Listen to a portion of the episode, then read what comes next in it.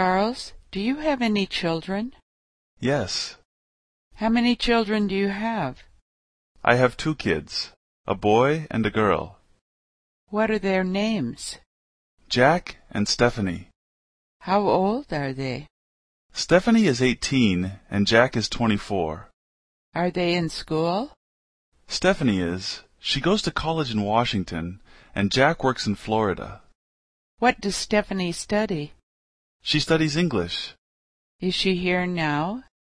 No, she's at school.